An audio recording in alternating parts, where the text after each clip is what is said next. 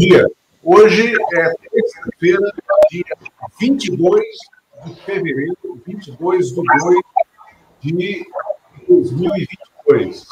E esse é o Sua Excelência, o fato de hoje, né, com o convidado especial, Guilherme Boulos, que está aqui conosco. Né? Bom dia, Boulos. Bom dia, Humano. Bom dia, bom dia, Luiz. Bom dia, Humano. Bom dia a todo mundo que acompanha a gente aqui no 247. Bom dia.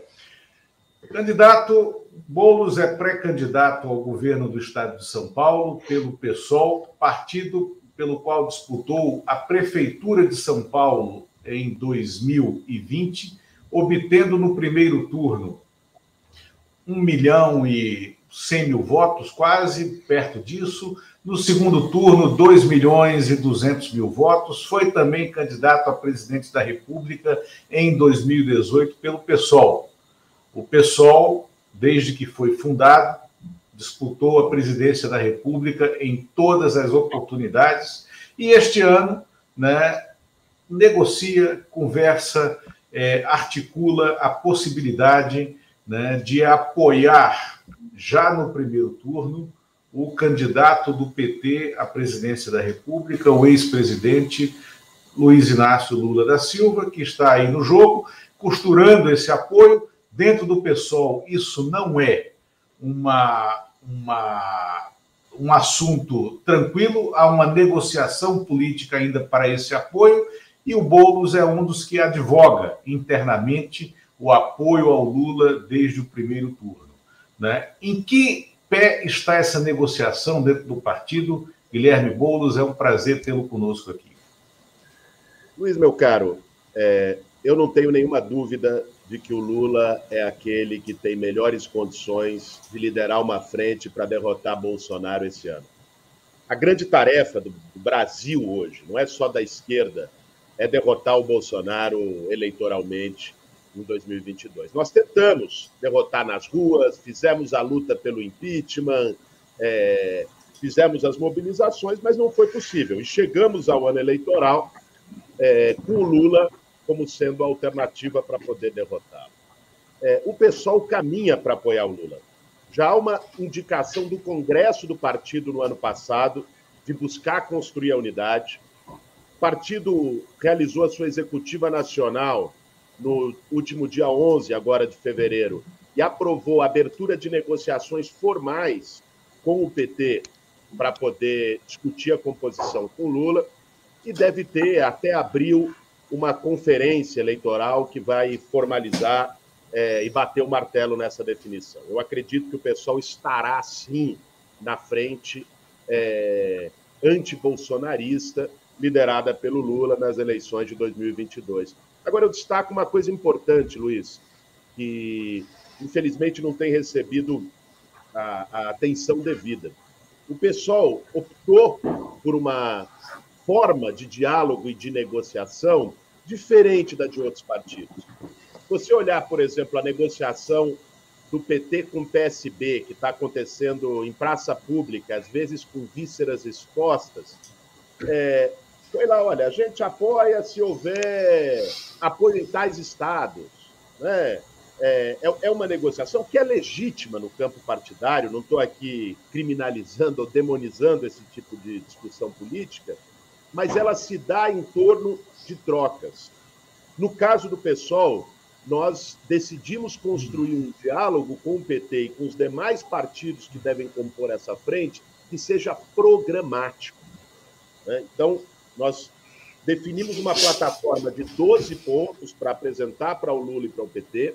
Desses 12 pontos, três são prioritários, que é a revogação das reformas desde o golpe, sobretudo o teto de gastos e a reforma trabalhista, que é, é uma reforma tributária com taxação de fortunas, tributação de lucro e dividendos, e que é uma agenda ambiental ousada, que envolva debate sobre transição energética, modais de transporte, desmatamento zero, é, respeito aos povos indígenas. Então, é, desses pontos, são eles que nós vamos levar à mesa para dialogar com, com o PT e buscar construir uma aliança programática que ajude também a levar a campanha do Lula é, para temas que uma parte dos aliados de centro não gostariam de ver, nem no perfil da campanha, nem no debate de governo. Nessa aliança programática, uma vez que vocês estão também conversando sobre uma possível federação com a rede e como a, a agenda ambiental, uma agenda ambiental ousada, como você falou aqui, é, é, dentro dessa aliança programática, ela pode incluir também a rede, necessariamente, se houver uma federação entre os dois partidos? Se se consolidar a federação entre pessoal e rede, eu acredito que vai se consolidar, já está em estágio bastante avançado de diálogo. É, a, a, a, tendência, é, é, é eu diria, o mais provável, é que esta federação esteja na coligação da campanha do Lula. A rede, assim como o PSOL, assim como o PT, assim como o PCdoB, assim como o PSB, assim como todos os partidos, têm suas diferenças internas.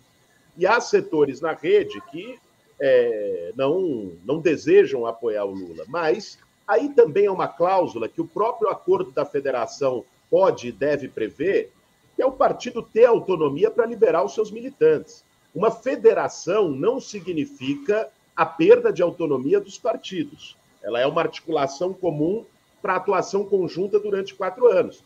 Agora, se a rede internamente resolver liberar parte dos seus militantes para que não apoiem o Lula, é, mesmo a rede, a federação, estando na coligação do Lula, esse é um assunto interno da rede. E que vocês não vão, isso não é um, um, um ponto irremovível, não é um cavalo de batalha nessa discussão de vocês. Eu espero que não seja, Luiz, porque a federação entre o pessoal e rede, eu acho que é uma federação promissora, né?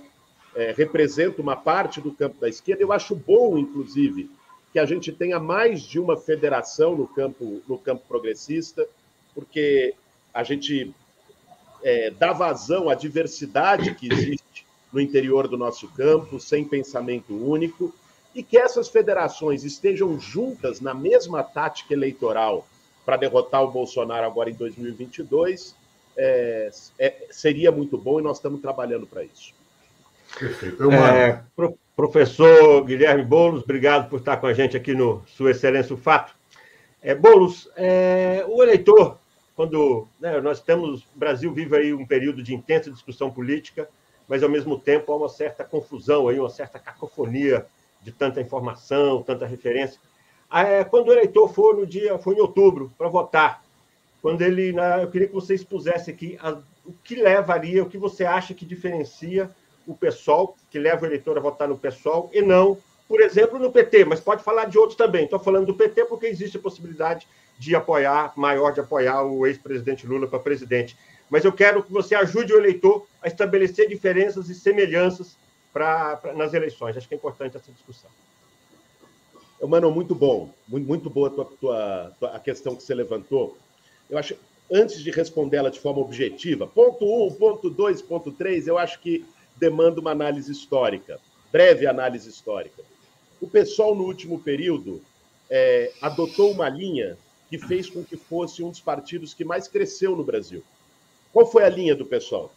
Manter a unidade no enfrentamento à direita, então, junto com o conjunto do, da esquerda, com o PT, com o PCdoB, com os movimentos sociais, para enfrentar o golpe que o Michel Temer e o Eduardo Cunha deram, contra a prisão do Lula e os abusos da Lava Jato, contra o Bolsonaro nas eleições de 18 e depois contra o bolsonarismo, fazendo oposição de forma conjunta.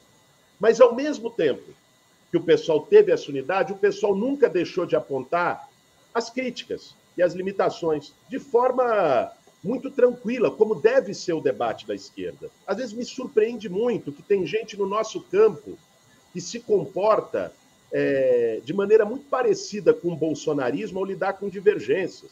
Então, se você critica um ponto, a pessoa já começa a gritar igual doida, te chama de traidor, acha que você está no outro campo. E o pessoal nunca teve receio de fazer esses questionamentos. Por exemplo, nós fomos contra o golpe mas não aceitamos a política de ajuste fiscal implementada pela Dilma com Joaquim Levy no Ministério da Fazenda. Né? É, nós estamos juntos na, na, na, oposição ao Bolsonaro, mas muitas vezes com táticas diferentes dentro do parlamento. Né? É, o, o pessoal pretende apoiar o Lula, eu acredito que nós vamos estar na coalizão em relação ao Lula, mas nós não achamos que o melhor caminho é ter o Geraldo Alckmin de vice. Nós achamos que precisa ter um programa mais à esquerda, que a candidatura busque dar sinais ao centro para neutralizar uma ofensiva bolsonarista, é, é, compreensível. Agora, quais são esses sinais? É, não pode ser do ponto de vista programático. O pessoal representa, humano, um projeto de renovação da esquerda brasileira. E por isso se conecta muito com uma juventude. Existe um debate geracional. O pessoal valoriza algumas pautas que historicamente foram esquecidas dentro do campo progressista. Né?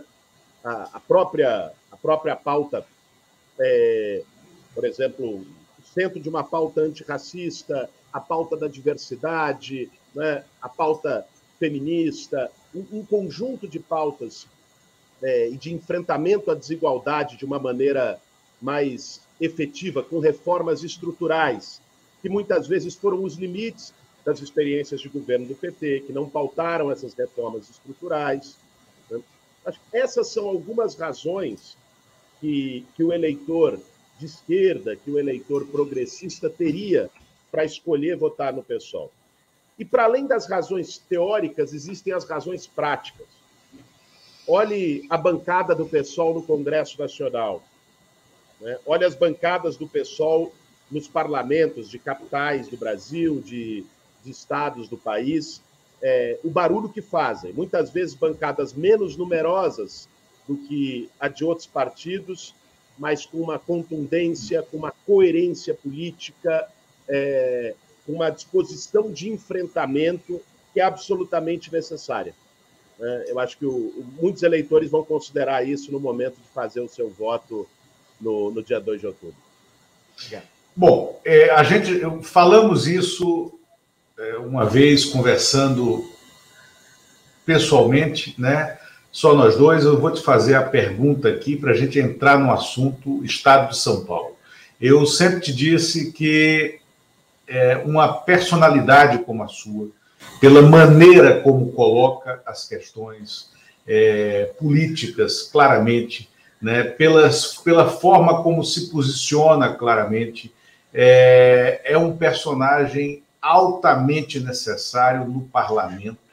Né, e eu, e o Eumano, mais que eu, é mais velho que eu, né, é, começou a cobrir congresso na Constituinte nós sabemos que personagens como você fazem muita falta no Congresso e fizeram muita falta no Congresso é, na legislatura passada e na atual legislatura, que, em minha opinião, é muito ruim, talvez a pior da história. Né? E espero que Ulisses Guimarães esteja errado quando ele dizia que se a gente está achando ruim, aguarde a próxima que será pior.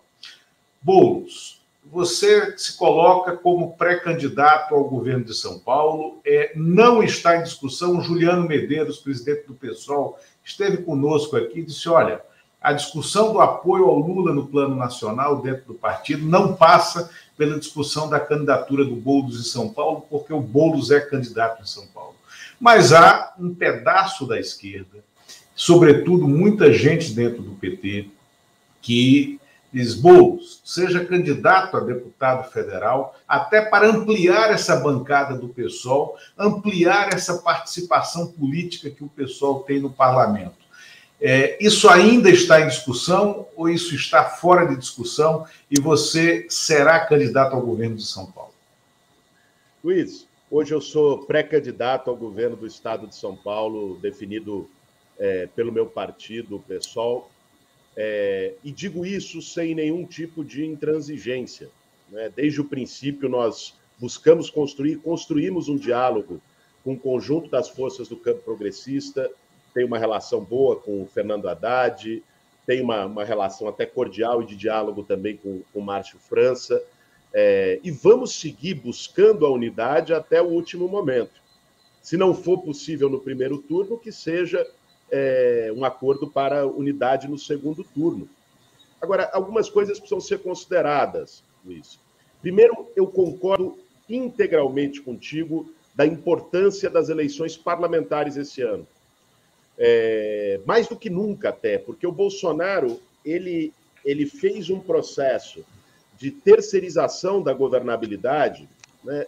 É, se é verdade que o Centrão esteve em todos os outros governos, inclusive nos governos progressistas no Brasil, é, é verdade que o Bolsonaro mudou a qualidade dessa relação também. Porque antes, os governos faziam uma aliança com o Centrão para poderem governar. O Bolsonaro fez uma aliança com o Centrão e entregou o Entregou. Governo. Ele privatizou o orçamento da União em emendas parlamentares. Como é que você desmonta isso? Que é uma armadilha montada. Se o Lula ganha a eleição, dia 1 de janeiro, é com esse cenário que ele vai se deparar. Então, de que maneira você desmonta é, essa relação mais do que viciada, eu diria de ingovernabilidade, que o Bolsonaro produziu no Congresso Nacional? nós temos que mudar o perfil do Congresso. Então, ter uma bancada forte de esquerda no Congresso é fundamental. E eu estou comprometido com essa perspectiva. É, dentro do pessoal, tenho ajudado a dialogar a formação de chapas no, no Brasil inteiro, tenho acompanhado esse debate também é, no campo progressista de forma geral.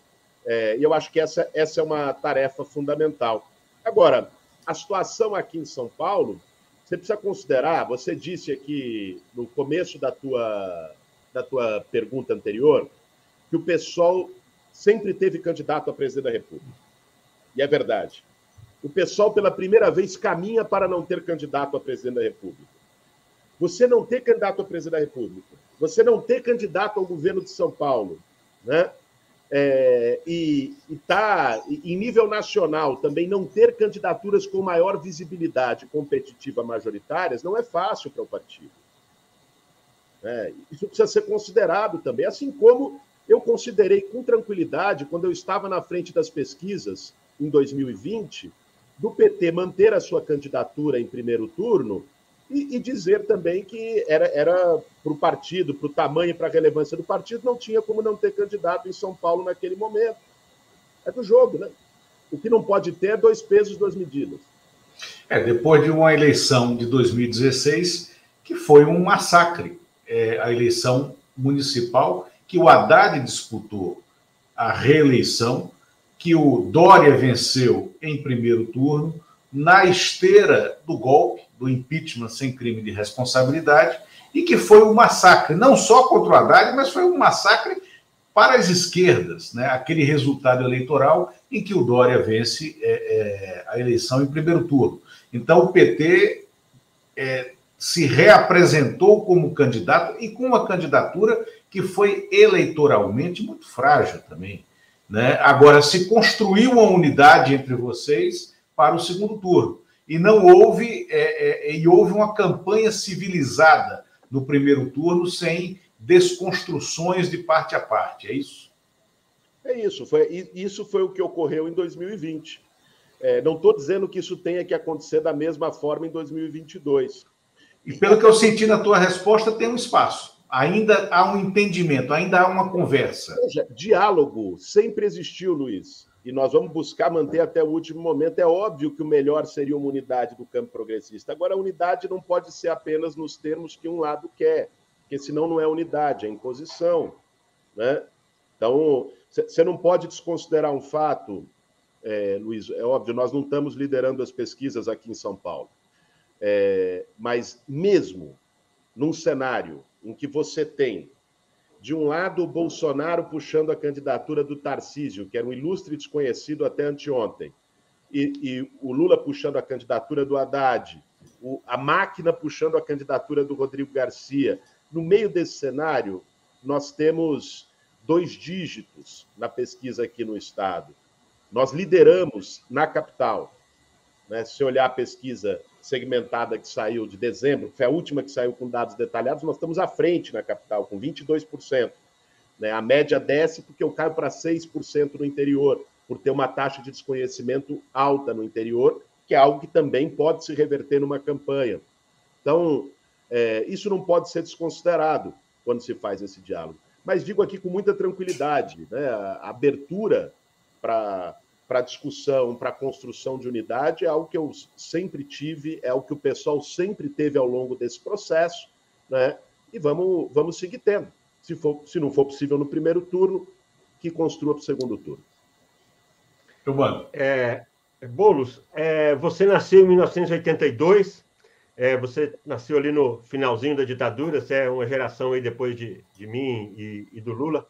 É, e eu e o Lula, nós começamos a nossa vida profissional é, assim, dentro de uma expectativa de que o Brasil atravessaria um longo período democrático, que estávamos ali livres de, de movimentos autoritários, de, de segmentos da, da extrema-direita.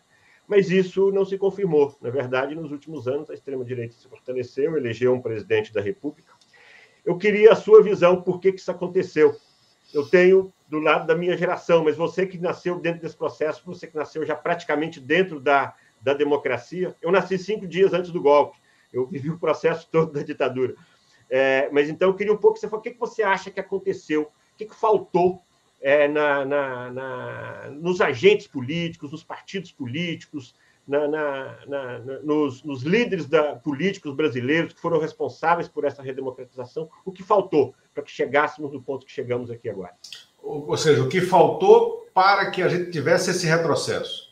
Para que esse é, retrocesso é, fosse. Que a gente se mantivesse no caminho Isso. sereno da redemocratização, da distribuição de renda, da melhoria. Aí vou agregar aí um valor a mais, uma, uma discussão a mais aí. Mas o que, onde é que nós erramos, na sua opinião?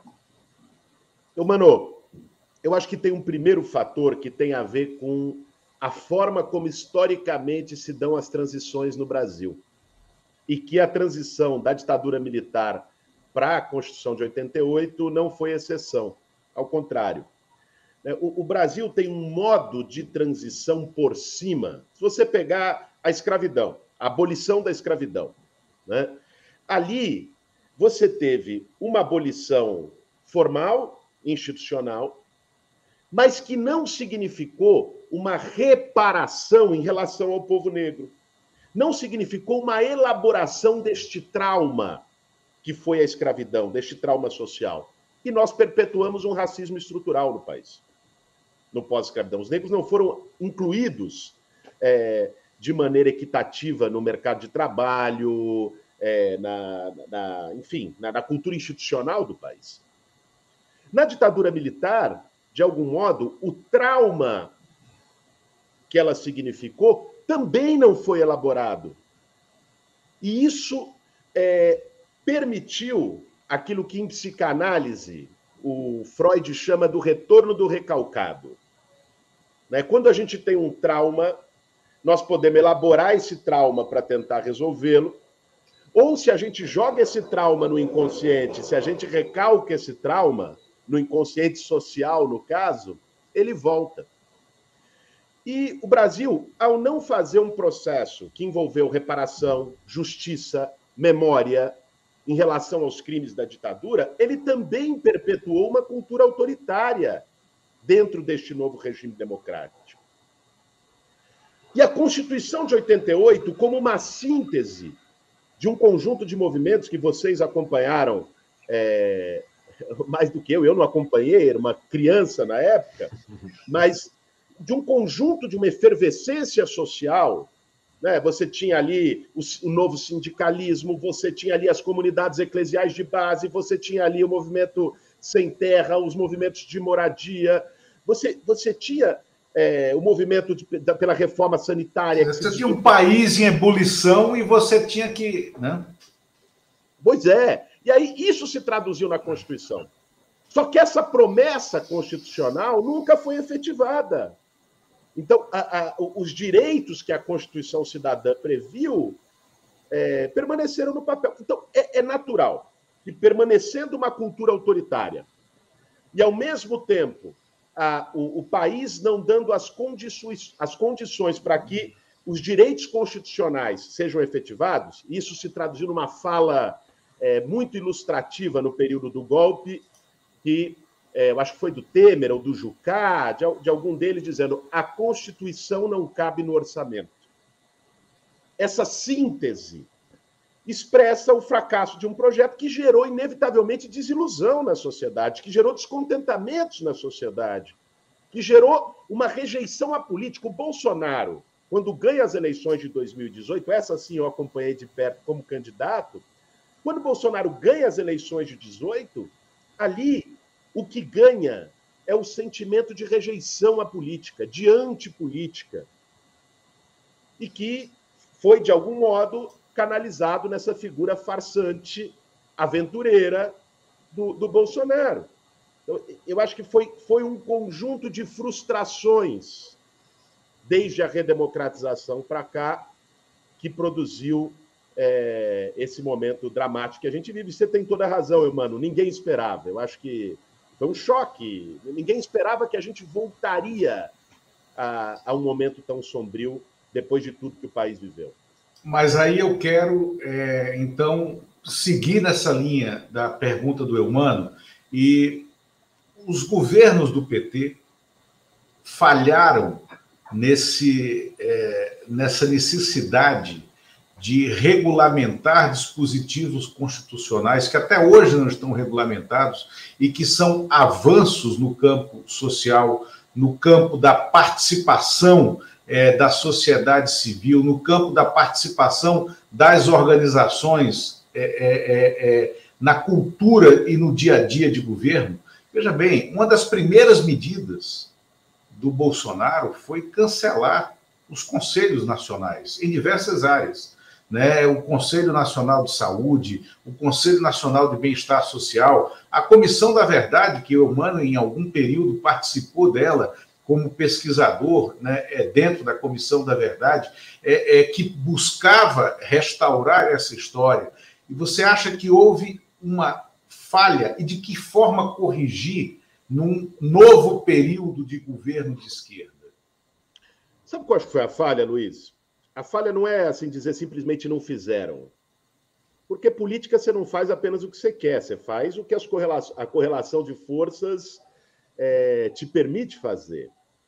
Mas eu acho que faltou ter uma maior ousadia para pautar essas agendas na sociedade e fazer a disputa para alterar a correlação de forças.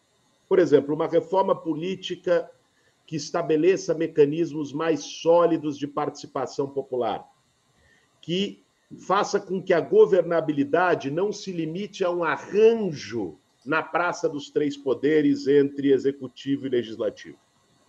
Ou seja, você, a Constituição prevê isso, como você lembrou, plebiscitos, referendos com mais frequências para temas fundamentais, conselhos participativos e deliberativos em várias áreas.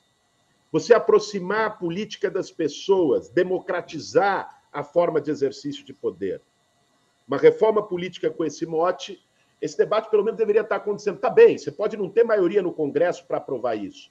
Mas se você trava esse debate na sociedade brasileira, você vai construindo um caldo que pode, inclusive, pressionar o Congresso, muitas vezes, a fazer aquilo que ele não quer. A própria democratização dos meios de comunicação. Né? A Constituição proíbe propriedade cruzada, a Constituição proíbe monopólio. Isso é aplicado a céu aberto no país. Né? Você ter uma, lei de, de, regulamentação. E aí estamos falando, porque sempre que se fala isso, vem o, o tacão dizendo não é censura, estão defendendo silenciar, nada disso. Nós estamos falando que os Estados Unidos têm, o que a Inglaterra tem, o que a Argentina tem. É, é uma regulamentação, inclusive, de mercado. Não estamos falando Isso. de regulamentação de conteúdo, nós estamos falando. Todos os mercados estão sujeitos a, a de regras. regras de mercado, nesse caso, de algo que evoluiu com o tempo, as plataformas evoluíram, a forma de você consumir informação mudou e não houve uma evolução do ponto não de houve, vista da houve. regulamentação legal. É, né? Inclusive, a própria regulamentação já existente da Constituição é, é deliberadamente descumprida. Então, temas dessa natureza para que avançariam na democratização da sociedade, é, eu acho que não foram tocados com, com a devida importância e com a devida ousadia. Eu espero que a gente possa, no próximo ciclo, colocá-los na centralidade da agenda, porque ele é parte de uma revalorização democrática no Brasil. Não adianta e que seja que derrotou Bolsonaro e a democracia está salva. E senão a gente pode ter uma nova surpresa daqui a alguns anos é, como quem achou que tinha acabado a ditadura e a democracia estava salva. A democracia é uma conquista permanente diária. Ela não é uma conquista de uma vez por todas, em parte alguma do mundo. E que seja mais longo, sim. Bom, seja, Bom é... só um minuto, mano. Deixa eu só ler aqui uma, um bloco de superchats que chegaram, né? Bom, aqui o Newton S. Não vejo como uma candidatura isolada em São Paulo irá ajudar as eleições a deputados federais em outros estados. Diz que o argumento é falho, né? É, voltando àquela questão de São Paulo. Aqui, a Leila Matos. Ter um candidato disputando uma eleição majoritária é mais urgente que entregar o Estado para a extrema-direita fascista? Né? Não, é, não foi esse o argumento é, é, do Boulos. Né? Depois, a Olivia Hesler. Boulos gostaria de ser vice do Lula, né? daí não fazer a federação com o PT, né? estivesse no bloquinho de carnaval três anos atrás, não entendi. Né? É... E tem um último superchat aqui da Maristela Zancan. Boulos, sempre lembro do único debate em que João, Jair Bolsonaro participou e que você foi o primeiro a inquiri-lo, perguntando se ele não tinha vergonha na cara. É verdade, em 2018 só houve um debate presidencial com a presença do Bolsonaro. Esse ano certamente será diferente e houve essa questão. Né? É, bom, acho que as questões sobre São Paulo você já respondeu e de federação você já respondeu também. Eu mando. Bom, você falou um pouquinho das pesquisas aí de São Paulo. É, eu queria uma análise sua sobre as pesquisas de modo geral. As pesquisas de uma semana para cá começaram a dar uma, uma subidinha do Bolsonaro, a terceira via empacou ali, segurou. Queria uma análise sua, se você acha é, quais os riscos que você vê de que o Bolsonaro cresça aí nessa, nessa reta aí da, daqui até a eleição. Ô, Mano, eu tenho alertado em todas as conversas, inclusive com, com, com o Lula, é, nas oportunidades que nós conversamos no último período, e, e, e, o Lula tem essa percepção também, felizmente. Lula ou outro, tá? Aqui a gente sempre trata é. o Lula como outro. É. o Lula barbudo. Isso. É, veja, o, o, de que o, o pior erro que a gente pode cometer é subir no salto e achar que a eleição está ganha. Tá? O, o, o, o, Lula lidera todas as pesquisas, o Lula é o favorito, sem sombra de dúvidas, para ganhar a eleição. Agora, a eleição não se define de véspera. E eu acho que essa eleição vai ser uma batalha muito dura. Não será um passeio, será uma batalha dura.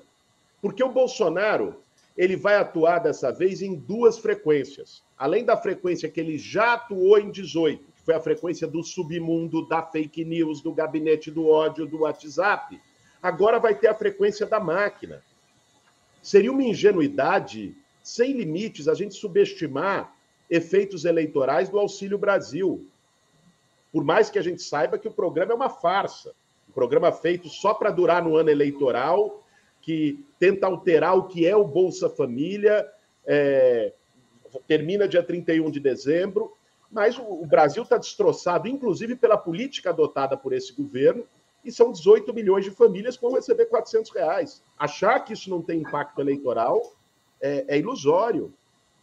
Né? O, o, o Bolsonaro, é, enfim, tem uma base social coesa ali que, mesmo nos piores momentos, o cara não baixou de 20%. Então, veja, não é uma eleição fácil. Acho que a eleição vai ser uma guerra, vai ser uma batalha. E que vai exigir do lado de cá mobilização. Nós precisamos fazer uma campanha altamente mobilizada nesse país, de norte a sul, nas periferias, nos interiores, é, em todos os cantos, fazer um debate franco, olho no olho, com o povo brasileiro para poder derrotar o bolsonarismo e levar essas eleições. Né? Não, te, não tem jogo ganho. Eu acho que a, a, as pesquisas são sempre o retrato de um momento, mas também nas últimas semanas, como você mencionou, eu, mano, já começam a apontar que, que a batalha é uma batalha dura, com o favoritismo do Lula, sem sombra de dúvidas, mas uma batalha dura. Não, sem, sem jogo fácil, eleição não é fácil, né? É, o, como dizia o slogan do Serra em 2002, se fosse fácil, alguém já tinha feito. Né? E ele perdeu a eleição. O Boulos, é, o Haddad esteve aqui conosco e eu, nós perguntamos isso justamente em relação é, ao clima da campanha. Você acha que de 2018 para cá, as, as instituições, sobretudo o Poder Judiciário, a Justiça Eleitoral, que não soube lidar com novas tecnologias de informação, com plataformas, com a mentira é, propagada em escala industrial, é, mas é, se viu de calças curtas ante o que aconteceu.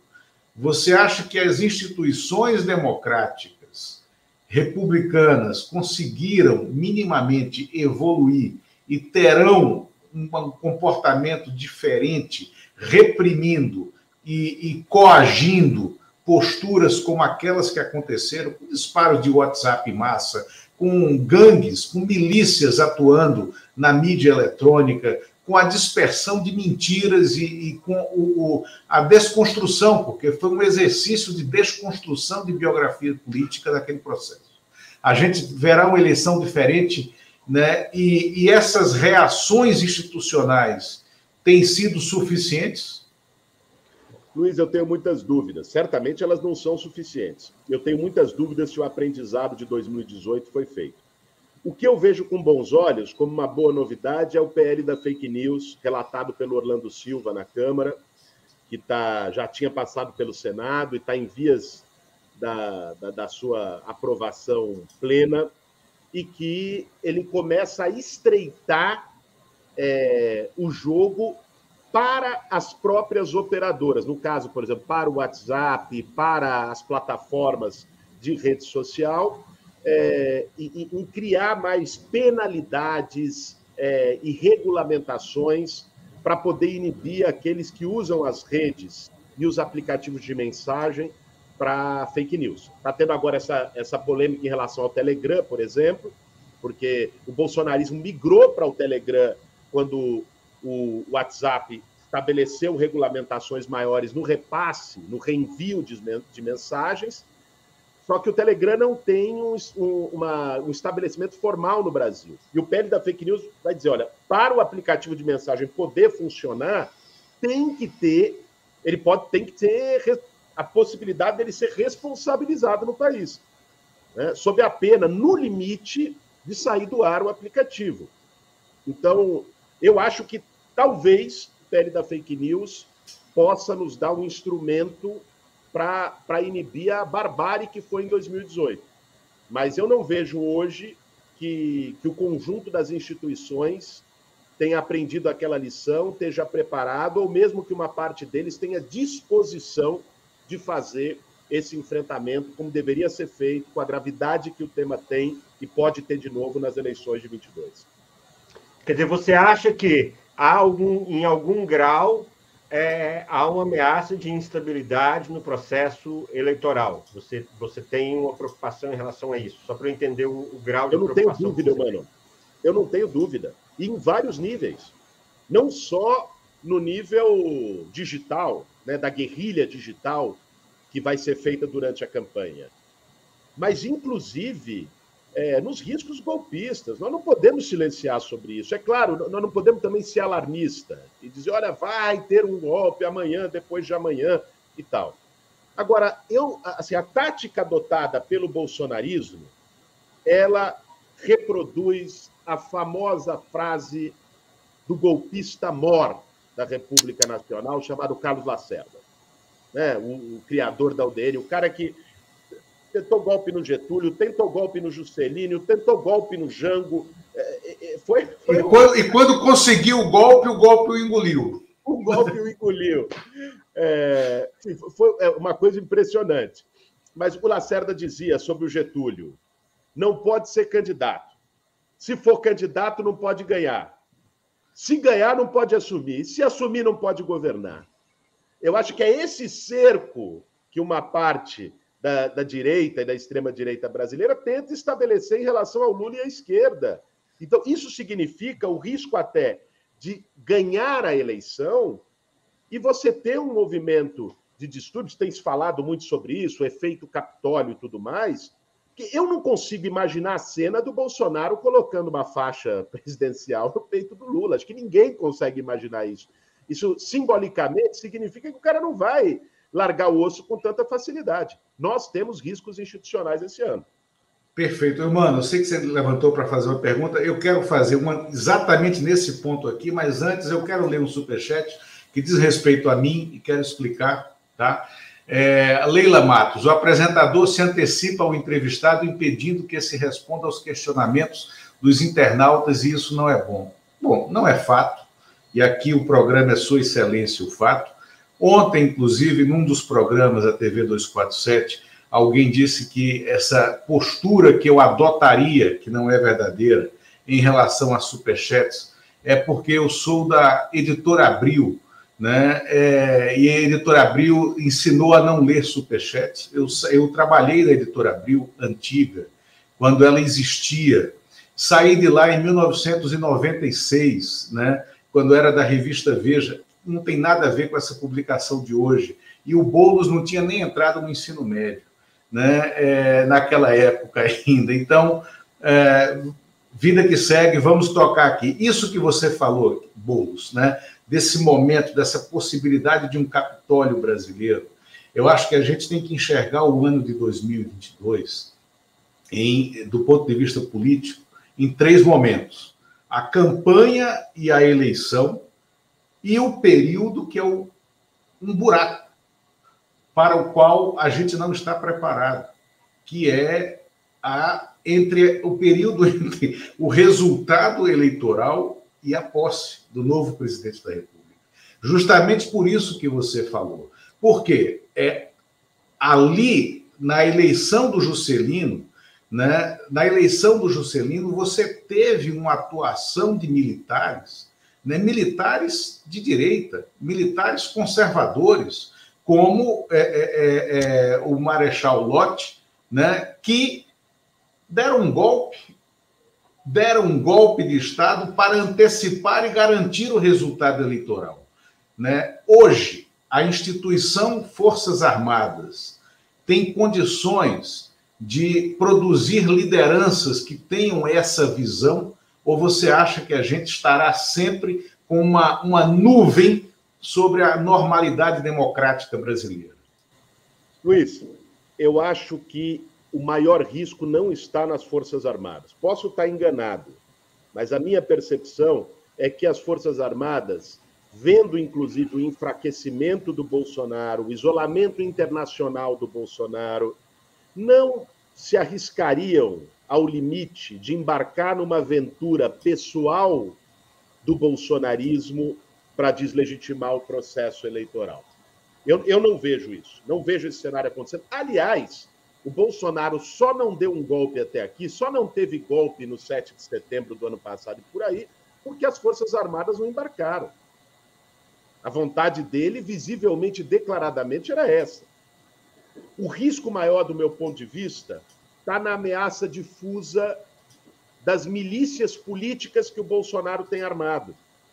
Veja, no ano passado, Luiz, nós tivemos um recorde histórico no Brasil de concessões de licenças de arma para os CACs, né? colecionadores, atiradores e caçadores, são os frequentadores de clube de tiro, de armas e munições. Foram mais de 100 mil licenças liberadas no ano passado.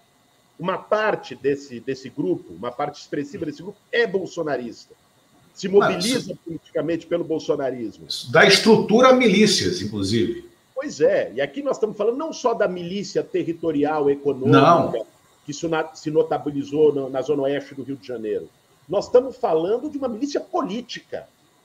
Então, veja, se o Bolsonaro pega o apito de cachorro e apita, depois de perder uma eleição, nós temos aí um, um, grupo de pessoas armadas que pode sair fazendo todo tipo de barbárie. E que não é as Forças Armadas, não são as polícias militares oficiais, embora tenham ligações com policiais militares de vários estados do Brasil. Foi o que aconteceu na Bolívia em 2009, Luiz. O golpe contra o Evo em 2019 né, foi, não foi um golpe das Forças Armadas. As Forças Armadas se aquartelaram. Quem deu o golpe foram milicianos que botaram fogo na casa do irmão do Evo, que saquearam a casa do Evo, que sequestraram ministros e parentes de ministros para forçar uma renúncia, que iam matar o Evo se ele não fosse para o México. E depois o exército entrou a milícia fez o, fez o serviço sujo, e depois o exército falou: não, de fato, temos que fazer uma transição e não sei o quê. Então, eu, eu, o que me preocupa mais nesse momento, é, mais do que o, o, as forças de segurança institucionais e as forças armadas do Brasil, essa atuação miliciana que o bolsonarismo fomentou nos últimos anos. Eu mano. É, vou, mudar algum... um tem, é, vou mudar um pouquinho de assunto. É, o Brasil viveu na semana passada mais uma grande tragédia ambiental, social, que foi Petrópolis. Você tem uma atuação política ligada à área habitacional. É, são problemas, é, temos um, um, problema específico ali de, de Petrópolis, mas eu queria te ouvir sobre o que aconteceu em Petrópolis, é, como resolver esse imenso problema brasileiro que é, é que são essas que é, que é essa ocupação desordenada que nós temos no litoral, que nós temos em volta das grandes cidades, que envolve problemas sociais graves, problemas ambientais grande dimensão também. Queria te ouvir um plano geral sobre isso específico sobre Petrópolis, por favor. Sabe, mano, primeiro me permita um desabafo aqui. É, é chocante, chocante é, a gente vê alguns analistas políticos, sobretudo da direita, responsabilizando as vítimas pelo fato. Então você vem dizer, ah, que a pessoa foi morar em área de risco. Ah, mas foi construir a casa, o barraco na encosta. Como se isso fosse uma opção das pessoas. Nós temos um fato que não é só em Petrópolis, nós temos um fato em todas as grandes e até médias cidades brasileiras, mas principalmente nas metrópoles brasileiras, que é uma atuação é, enfim, bárbara da especulação imobiliária, que coloniza as regiões centrais pelo mercado e que expulsa os mais pobres para uma cidade informal. Né? Então, as pessoas não conseguem viver nas regiões mais centrais, nos bairros mais valorizados, porque o preço do aluguel é mais alto, porque o preço do metro quadrado é mais alto, e elas são jogadas para as periferias. Esse processo de expulsão periférica marca a formação das cidades brasileiras. Aqui na cidade de São Paulo, por exemplo, ele é, não foi para morros, essencialmente, mas foi para os mananciais, para as represas na zona sul da cidade, que também compromete o abastecimento de água. Né? Em Petrópolis, no Rio, pela geografia diferente, foi para morros, e aí você tem outros riscos de deslizamentos. Então, veja, é, isso é uma responsabilidade de um modelo de cidade.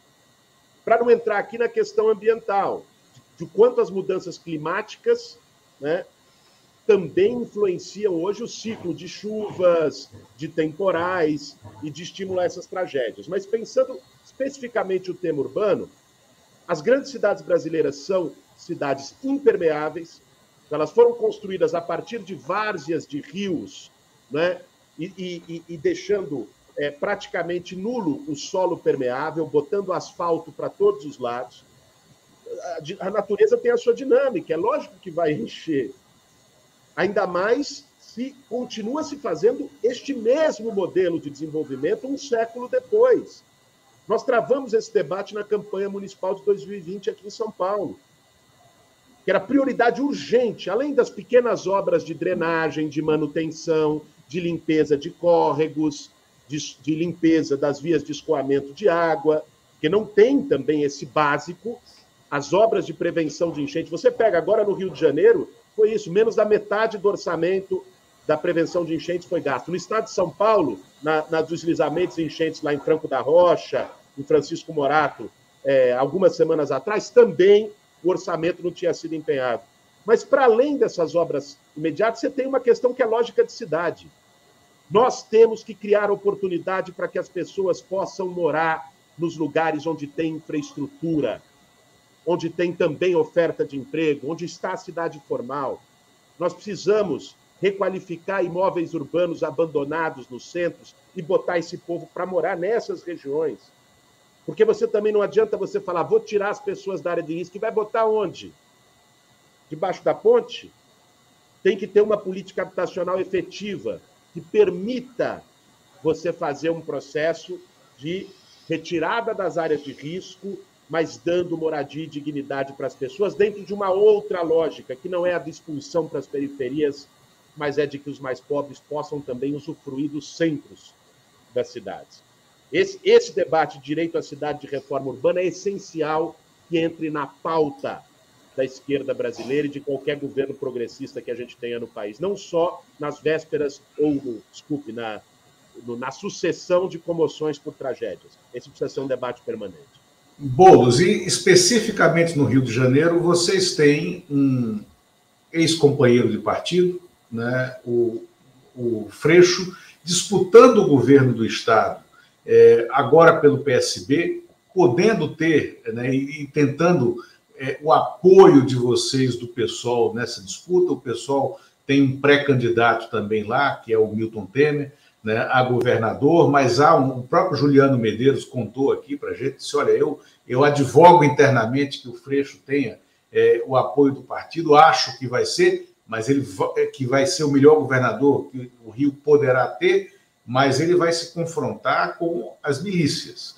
E no Rio de Janeiro, esse, essa questão fundiária urbana, ela se choca também com as milícias, né? E de uma maneira é, é, brutal. Não sei, não conheço a realidade, se necessariamente em Petrópolis, se essa é a história, mas na cidade do Rio de Janeiro, na região dos lagos, ali a milícia ela se tornou agente imobiliária e ela fez isso que você falou aqui. Ela privatizou né, é, a, a, a questão fundiária, ela privatizou os bairros, ela privatizou né, o dia a dia, a moradia das pessoas. No Rio de Janeiro, essa junção ela é socialmente explosiva e ela chegou ao seu limite?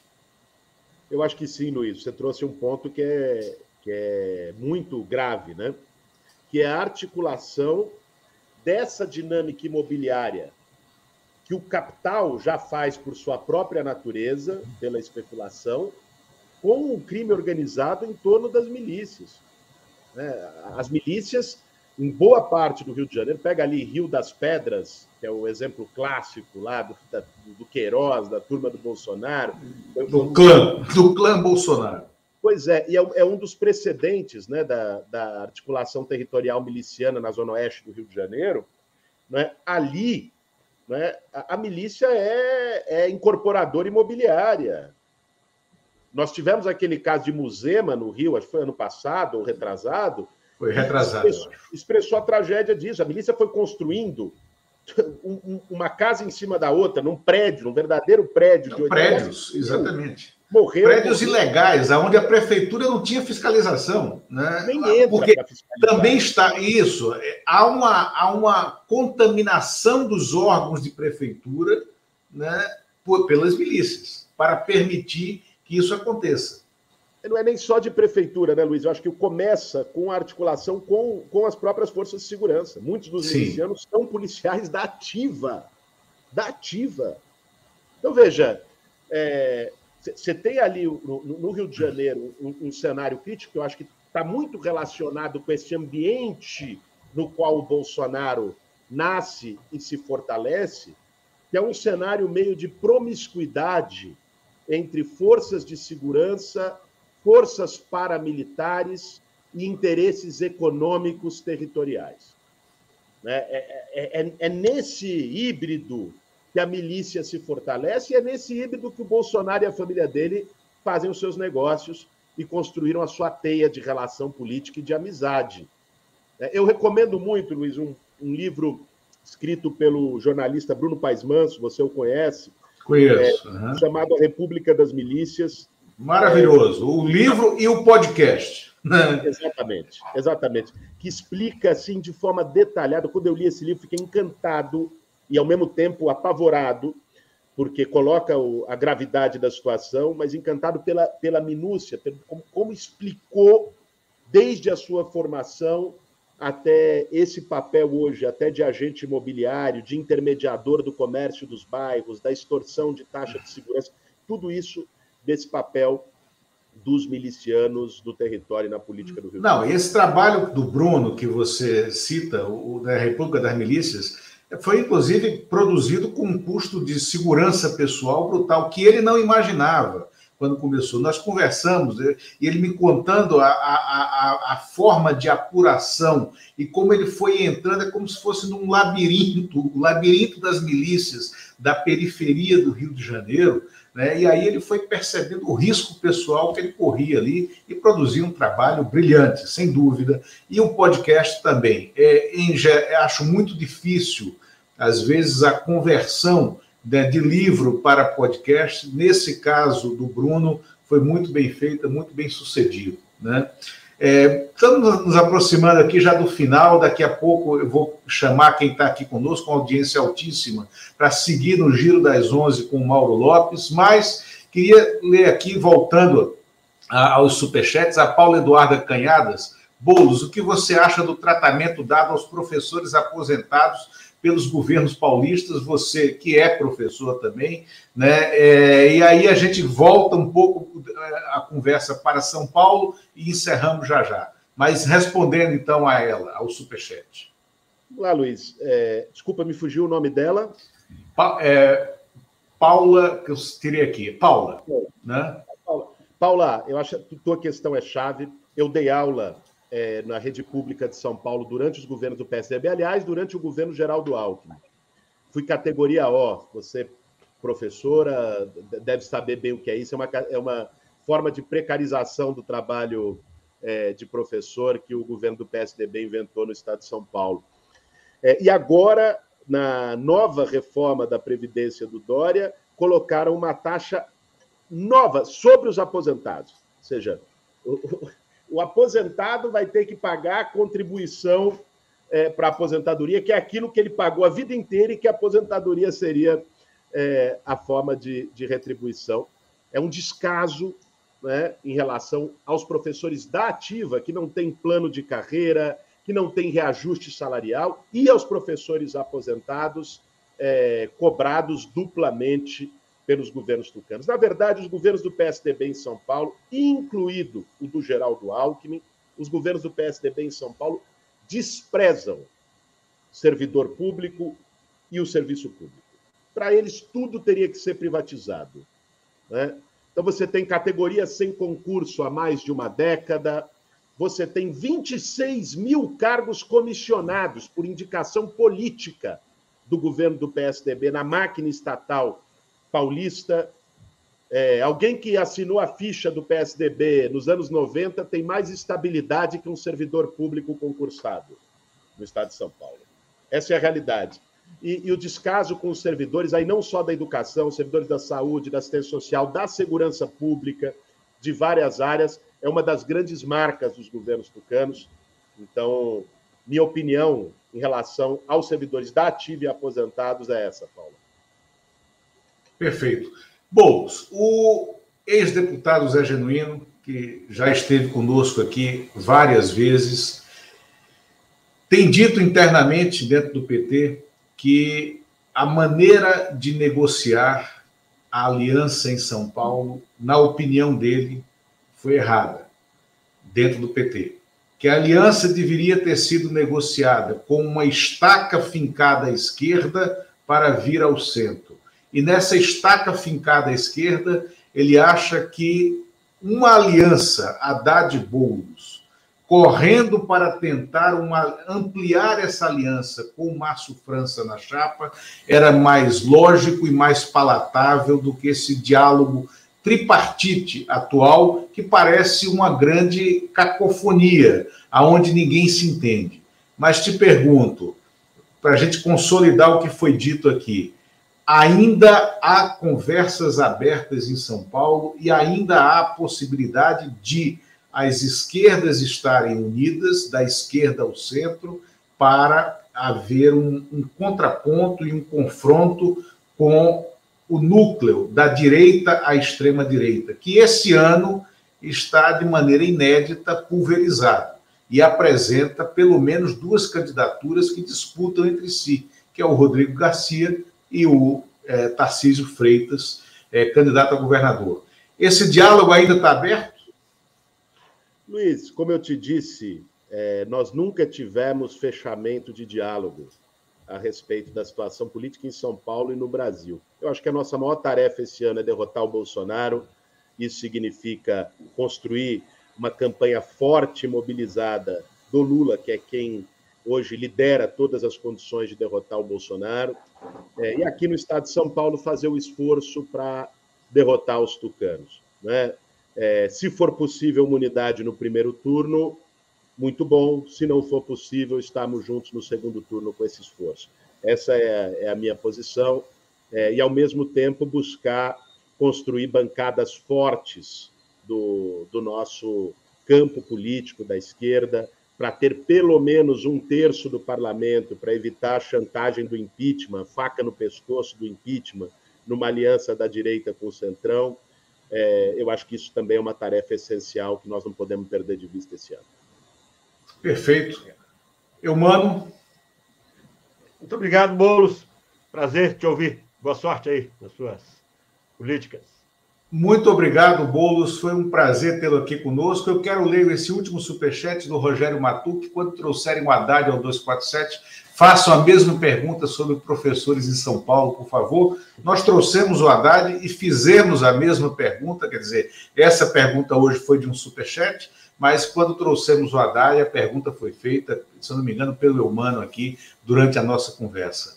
Bolos, muito obrigado pela sua presença, tapete vermelho. Espero que a gente repita mais vezes aqui a conversa e obrigado a quem esteve conosco até agora. E siga para o Giro das Onze já já com Mauro Lopes.